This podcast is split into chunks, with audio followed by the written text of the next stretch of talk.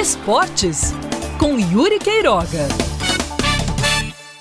E a pandemia de coronavírus parou o futebol, mas não parou os espertalhões da bola que querem usar o que está acontecendo dentro, o que está acontecendo, quer dizer, dentro das quatro linhas ou não, para poder desviar dinheiro, para poder ganhar um dinheiro fácil e sujo.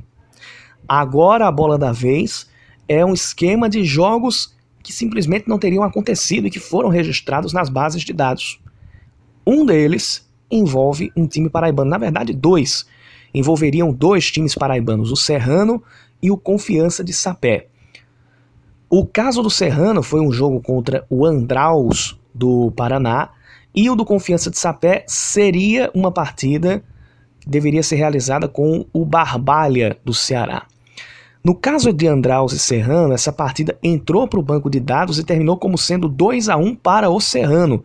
Seria um jogo treino de preparação das equipes para a segunda divisão dos seus respectivos campeonatos estaduais. Detalhe, aqui na Paraíba, a segunda divisão do Campeonato Paraibano em condições normais só começaria entre agosto e setembro. E o jogo, se aconteceu, aconteceu em março, no dia vinte e cinco.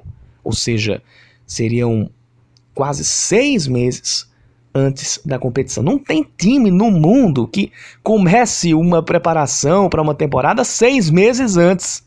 É algo surreal. Isso considerando que o jogo tivesse acontecido mesmo, como sustenta o advogado do presidente do Andraus, lá do Paraná. O argumento do advogado da, do Serrano, todos eles que, que se registre, é, prestaram entrevista ao Fantástico, essa matéria saiu no Fantástico da T V Globo ontem. O argumento do advogado do presidente do Serrano é de que o nome do clube foi utilizado, mas o elenco não foi.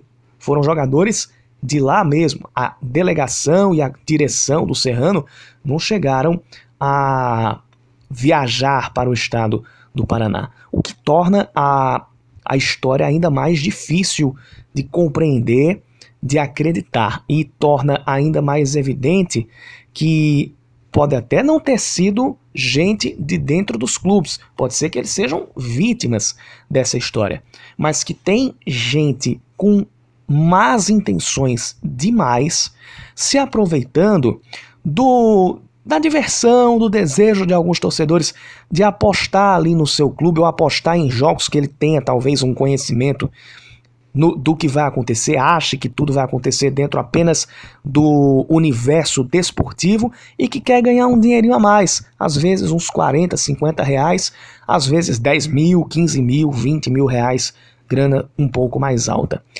E como esse jogo sujo movimenta muito dinheiro.